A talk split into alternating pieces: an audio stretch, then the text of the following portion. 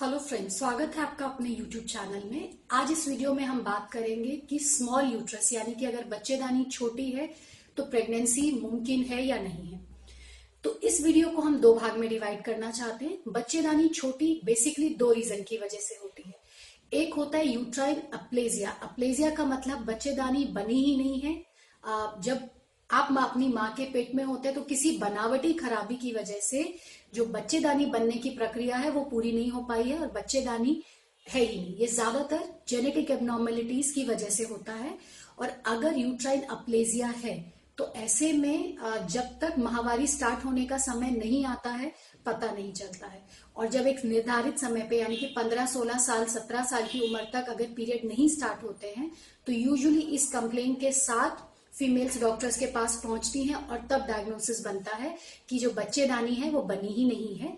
इसे बोलते हैं यूट्राइन अप्लेजिया और आ, कहते हुए अच्छा नहीं लग रहा है लेकिन यूट्राइन अप्लेजिया में किसी भी तरीके से प्रेगनेंसी हो पाना मुमकिन नहीं होता है।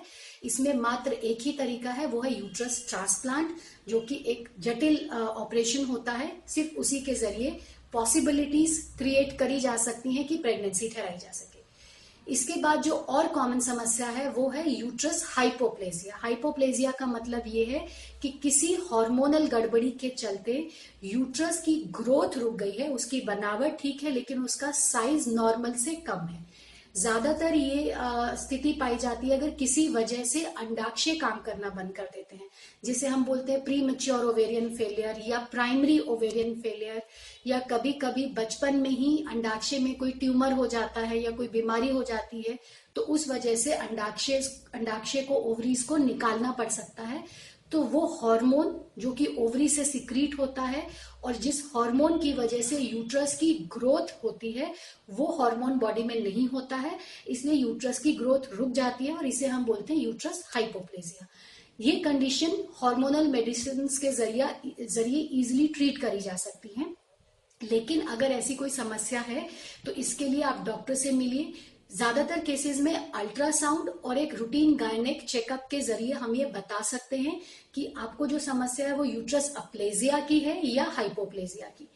अगर हाइपोप्लेजिया की समस्या है तो फिर कुछ समय तक, वो समय हो सकता है दो चार छह महीना या कई बार साल, दो साल भी लग जाते हैं कि हार्मोनल मेडिसिन देनी पड़ती हैं और वो रेगुलर इंटरवल्स पे देनी पड़ती हैं और उसके खाने से पीरियड्स भी स्टार्ट हो जाते हैं और धीरे धीरे बच्चेदानी भी फैलनी स्टार्ट हो जाती है।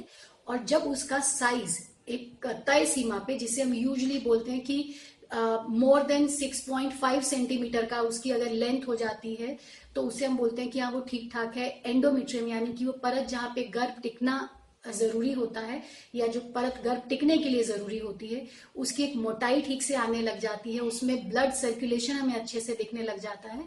तो हम बोलते हैं कि हाँ हमें जो अपना रीच पॉइंट था वो मिल गया है, और उसके बाद फिर हम लोग प्रेगनेंसी ठहराने का, आगे का इलाज कर सकते हैं।